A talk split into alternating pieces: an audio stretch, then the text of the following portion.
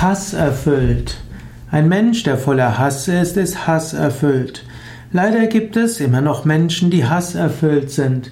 Hasserfüllt verzehrt die Seele und es ist immer wünschenswert, wenn man in sich Hass entdeckt, dass man alles tut, dass man diesen überwindet.